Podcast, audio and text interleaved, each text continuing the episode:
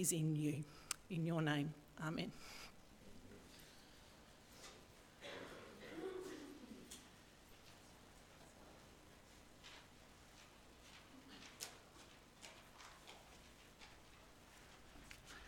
Um, before I start reading, it's very appropriate that I got the job uh, of reading the Bible this uh, week because it's uh, all about leprosy.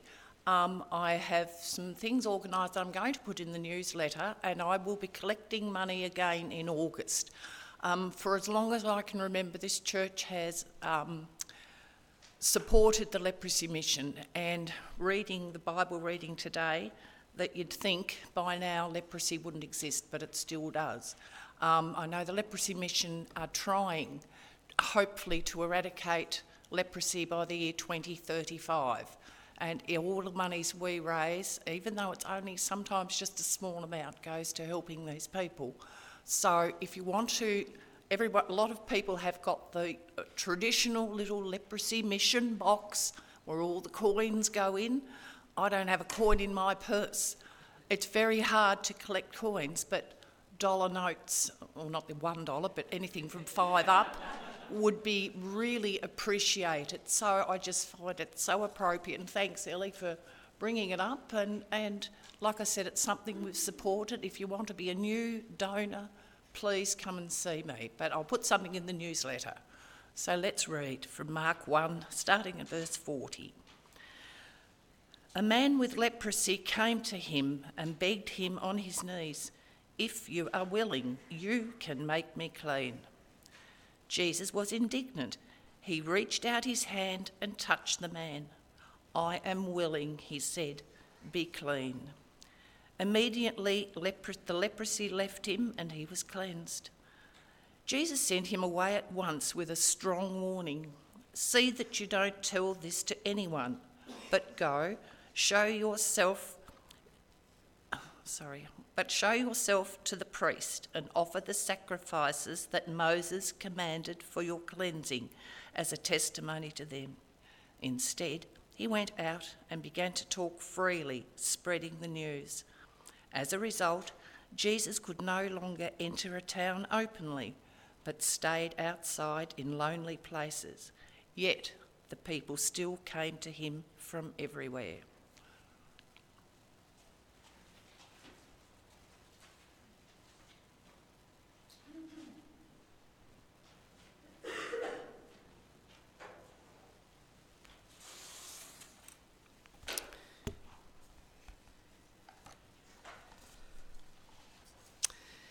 Well, good morning, and uh, it's lovely to be here uh, with you all. And um, we're going to be looking at that uh, little story in the Gospel of Mark this morning. Uh, you sort of read these little episodes and you think, five verses, uh, there is so much there to think on and to apply to our lives, and uh, pray that that will be so today. So let's ask God to help us as we. Um, spend time in His Word together. Father in heaven, we do want to ask you to meet with us in, in your Word this day, and we thank you for all that has happened thus far to build us in Christ, to point us to Jesus, who is the Saviour who came into the world, and uh, the, the Saviour that is needed for the world today. And so, Lord, we pray that you might uh, help us as your people uh, to grasp these things and to live out uh, the saving news of Jesus in our daily living. And so, thank you, Lord, for your willingness to come and to respond to the needs of so many. In Jesus' name, Amen. well, on the 9th of July of 19, 1982, 33 year old Michael Fagan uh, scaled uh, Buckingham Palace 14 uh, foot walls uh, the walls, I believe, are topped with um, uh, revolving spikes and uh, barbed wire. And Michael uh, decided that he would shimmy his way up a drain pipe. Uh, he entered the palace through an unlocked window on the roof. and he spent the next half an hour inside Buckingham Palace eating cheddar cheese and crackers. he, he wandered around the palace in the corridors. He admired the, um, the paintings on the walls there. uh, the portraits. Uh, he even sat on a throne. I don't know which one exactly, but there was apparently a couple of thrones there. Uh, he drank the royal wine uh, there as well. And then he entered uh, the late Queen's bedroom. At about 7, 7.15 apparently in the morning, Michael then just sat down on the edge of the bed. Um, the Queen had awoken. Um, he, she went to the switchboard to ring the police, but uh, nothing happened apparently. And so, anyway, Michael was there on the edge of the bed and asked the Queen for some cigarettes. Um, he asked for her autograph and uh, asked how the corgis were and what her plans were for the day. But finally, uh, a duty footman with two policemen on palace duty arrived and uh, removed Michael from the presence of the Queen, who apparently said to one of the maids afterwards, We are not amused. Now, an intruder one morning in a royal palace, it's inappropriate to say the least, and much more, isn't inappropriate in Jesus' day that a leper might come close to another person. Uh, this man is an example, really, of an early social distancer. Uh, no doubt uh, living outside the town, uh, out of touch, uh, forced there by the condition, and shunned by society. If you were a Jew and you woke up in the ancient world one morning with a strange appearance on your skin, it would strike terror into your heart. Uh, you were required to go to the priest, uh, who, being guided by God's word, a word, would determine if that skin disease was harmless or was it indeed uh, leprosy. If it was leprosy, uh, not only did you live with the dreadful uh, physical deterioration for the rest of your life, but it meant you could no longer stay in your family and be part of community life. You were unclean. You were not allowed to go near the temple. You were not allowed to go through the gates of Jerusalem. You wore tattered clothes. You couldn't come within 50 paces of another human being. Uh, the Jewish rabbis uh, at the time said lepers could come no closer than 150 metres, or 150 feet rather, downwind. You had to cry out, unclean, unclean, if someone approached you. Uh, one rabbi apparently wrote this that he would throw stones at lepers to keep them away. Leprosy attacks the nerves, it destroys the sense of feeling, um, it attacks the teeth, the internal organs, the external parts of the body. Lepers uh, end up with massive burns because they just can't feel it. They bleed because they don't feel the cut when they cut themselves. And if they twist an ankle or tear a tendon, they could just simply adjust and walk crooked. Being a leper was the worst imaginable condition. Isolated religiously, socially, economically, no family, no job, no friends, no worship, no hope. And Mark tells us a man with leprosy came to Jesus. And to do this, he's really against, going against God's law, but he came in urgent desperation, begging Jesus on his knees, really with a death sentence. He's pleading with Jesus for his life. And what we see unfolding here are three things the appeal of this man, please make me clean.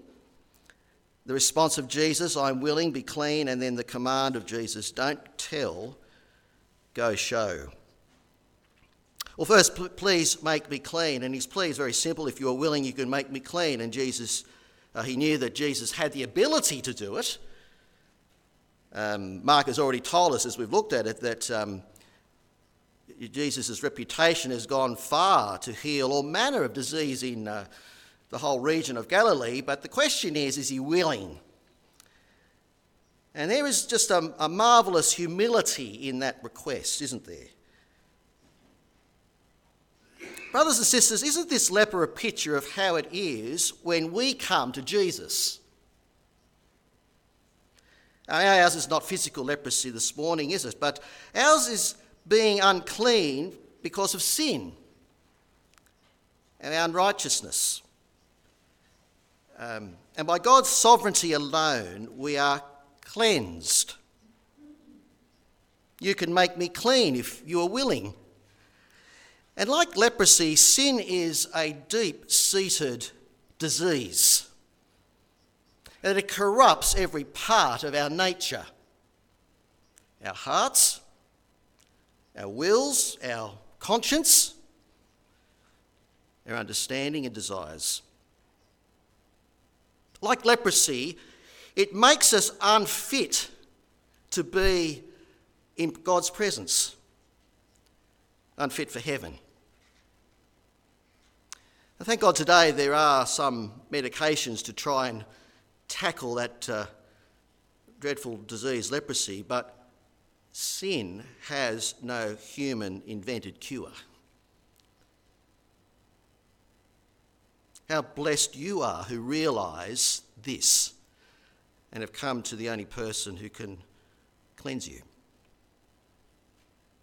Isaiah 64, verse 6 says, All of us have become like one who is unclean, and all our righteous acts are like filthy rags.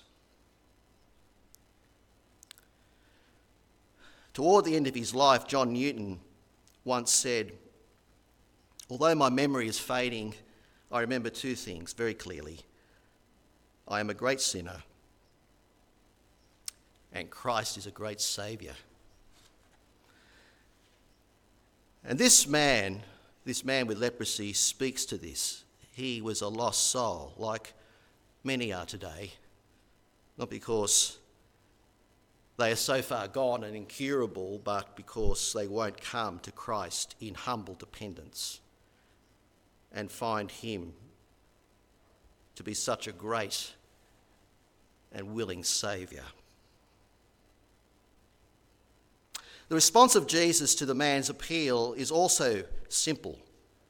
He says in there, um, I am willing, and we read immediately that um, the leprosy left the man and he was cleansed. Yeah, perhaps you noticed in that reading this morning in verse 41 that Jesus uh, being filled with compassion and so reached out uh, his hands. Most of the Bible translations have that expression filled with compassion. It sort of, you know, sort of fits nicely there, doesn't it? But uh, our reading this morning from the NIV had uh, this uh, expression Jesus was indignant. Um, I don't think um, for a moment, Jesus is saying that he's willing to uh, do this sort of through gritted teeth, as it were, as if he's angry that the man is breaking some sort of ritual by coming uh, to Jesus. But most likely, the best way to sort of understand this is to see Jesus' indignation as a righteous anger at the ravages of a fallen world, including his hatred of disease. He hates what sin and evil do to his creation. And he is full of compassion for those who suffer from it. So, Bible commentators, people who sort of write notes and commentaries on the Bible, are, are divided on whether Jesus was indignant or filled with compassion for the man. But the main thing we need to note here is how Jesus was so moved at the plight of this fellow. By touching the man, Jesus fulfills the law because he has authority to cleanse.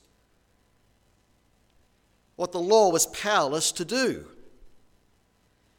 He doesn't just declare the man clean like a priest would, but he provides the cleansing. He is willing, be clean, he says. And God's kingdom was present in his words and his deeds. Nor was Jesus made unclean by touching the man. never touch a leper, it says in Leviticus 5. And Jesus just stepped right past that because when he touched the man, he wasn't a leper anymore. That morning, the sun had risen on him, a miserable, sorry sight, more dead than alive. And that evening, as the sun set, it saw him full of hope and joy, freed from pain, fit to take his place in society for a new day. It was as if he had been raised from the dead. And a day is coming when Jesus will transform our lowly bodies, these aging, troubled bodies, and make them pure and perfect in his kingdom. Once sown perishable, raised imperishable. Once sown in dishonour, raised in glory.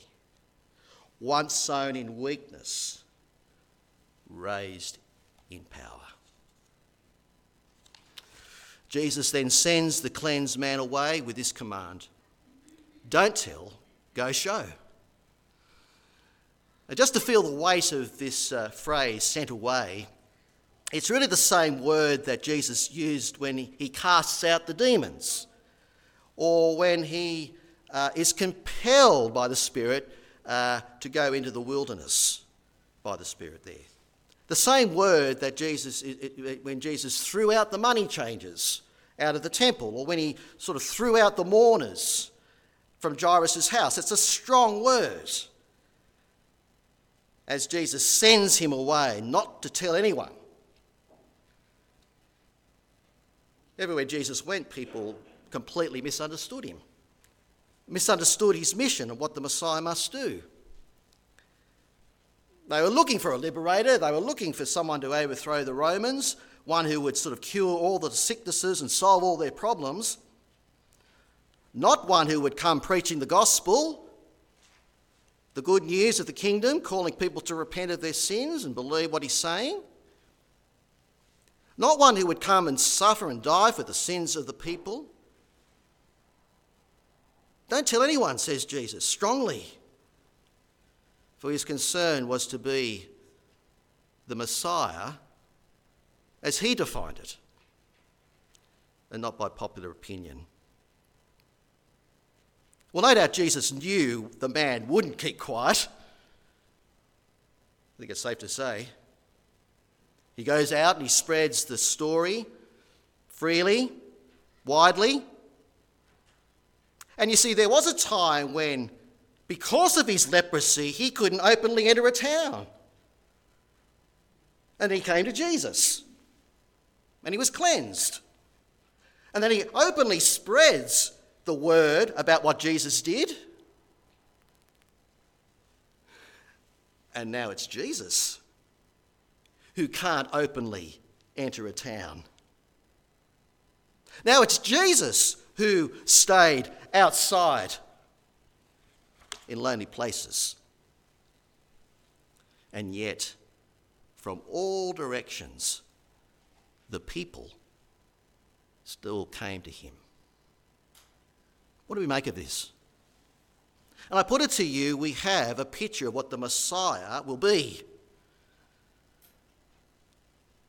Was there a lonelier place?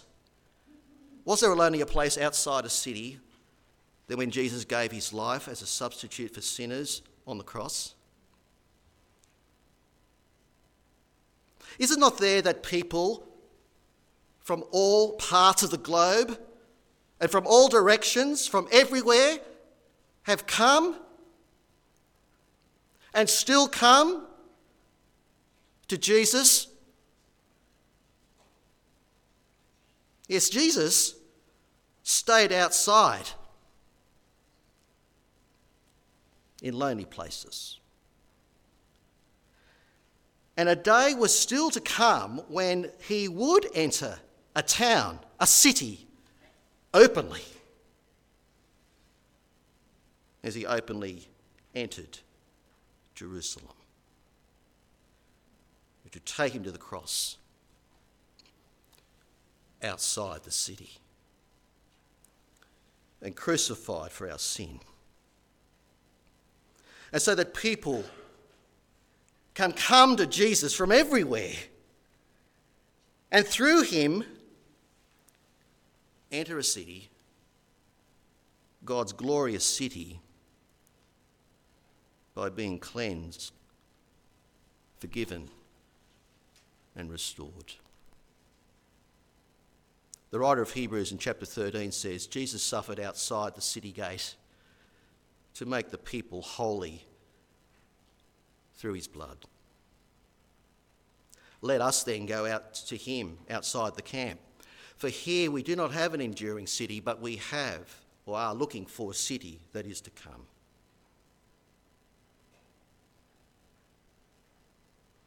And then Jesus told the man in verse 44 Go you show yourself to the priest and offer the sacrifices that Moses commanded for you, cleansing, for your cleansing as a testimony to them.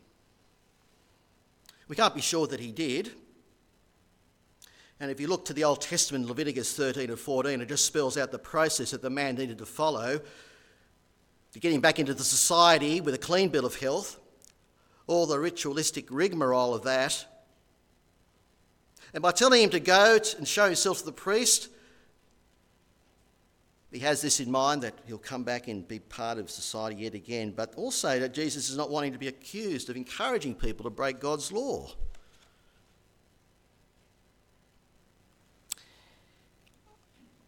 We've been living here in Tasmania for about six months. Has there ever been a traffic jam in Tasmania? I'm just trying to work that out. It is quite a shock to the system in a good way, but uh, I'm, I'm, yet to find one. But perhaps, perhaps there have been some minor accidents. And um, you know, when you're on a, in an accident scene there, the police officers sometimes will turn up and uh, you arrive there and you're sort of crawling along to the intersection. Uh, and there's a red light there. And you know, the officer, the officer's there, and her, her presence just relegates or just uh, puts to aside the red light because the officer's there and she's waving you through. Red light, but come through. There's been an accident. And so you obey the law enforcer, the, the enforcement officer, the policewoman there, one who is embodying the law rather than that red light. And it is Jesus who is the embodiment of the law. He is the enforcer of the law, that it is pointing to him. And just as God brought the world into existence by his word, by that divine command, so the Lord, Jesus, exercised his divine command in the case of this leper. His appearance at Jerusalem's temple before the priest and doing what was required by God's law would testify to the fact that Jesus was the one who cleansed him. He cures the incurable and does what God what God's law cannot. As we finish this morning, we are, are we to understand here that we are not like the leper in the sense that we are not bound to speak, even though it's clear that he, that he did. Because you see, the secret of what the Messiah will be is no longer in effect. Jesus has been to the cross, he died, he rose, he reigns today. That news is probably too much of a secret than it ought to be. What would it take, I wonder, for us to go out and begin to talk freely, spreading the news about what Jesus has done for you? Wouldn't that be something? That people in our day would come to Him from everywhere, not simply to have some problem or issue solved, but also to hear his message. the news that Jesus is our Saviour and why? Is there anyone beyond the Lord's reach?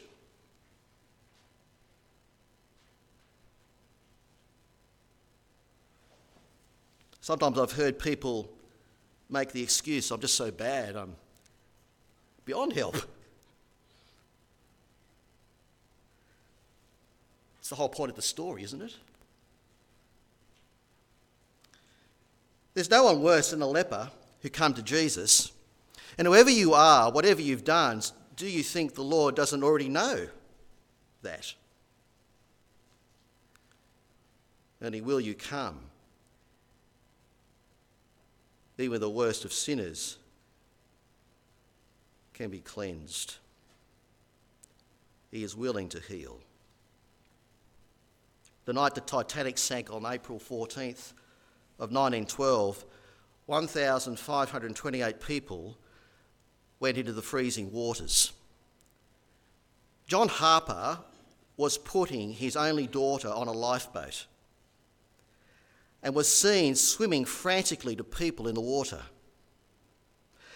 urging them to receive Jesus Christ, Saviour and Lord, before hypothermia became fatal. He swam up to one young man who had climbed on a piece of debris. John Harper said to him between breaths, Are you saved? And the young man replied, He's not. Harper tried to lead him to Christ, only to have this young man, who was near shock, replied, No. Harper took off his life jacket and threw it to the man and said to him, You need it more than I do. And he swam off away to other people. A few minutes later, Harper swam back to the young man who wonderfully he led to receive Christ. Of the 1,528 people that went into the water that night, six were rescued by the lifeboats and one of them was that young man on the, on the debris. Four years later, at a survivors' meeting, this young man stood up and in tears remembered how John Harper had led him to Christ. He was in the worst possible state, about to freeze to death spiritually cold to Christ. But he came to Jesus like the leper, urgently, desperately, humbly, like a leper on his knees asking to be cleansed. And whoever comes to Jesus like that finds him to be a willing Saviour. For Jesus sees the broken life, the one that's before him.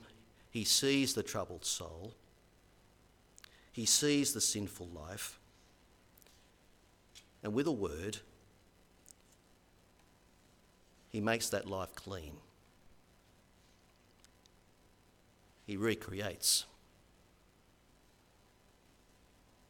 A healthy sinner who never comes to him is in a far more serious predicament than a disfigured leper who found his way. He knew where to turn, he knew the person he needed, and he knew how he must come.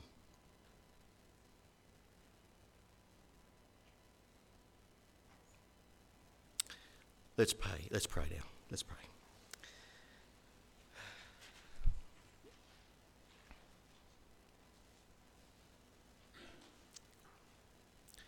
The sovereign Almighty God, salvation belongs to you. And you in no way will cast away the sinner who comes desperate, urgently, humbly, recognising their need. This morning we've heard that uh, Jesus, our Lord, you are a willing Saviour. And we pray that as we have experienced that willingness from your goodness and love, that we too might be willing to be those who lead others to know him. And we also pray, Lord, that if there is anyone today that is here who has not come humbly, personally,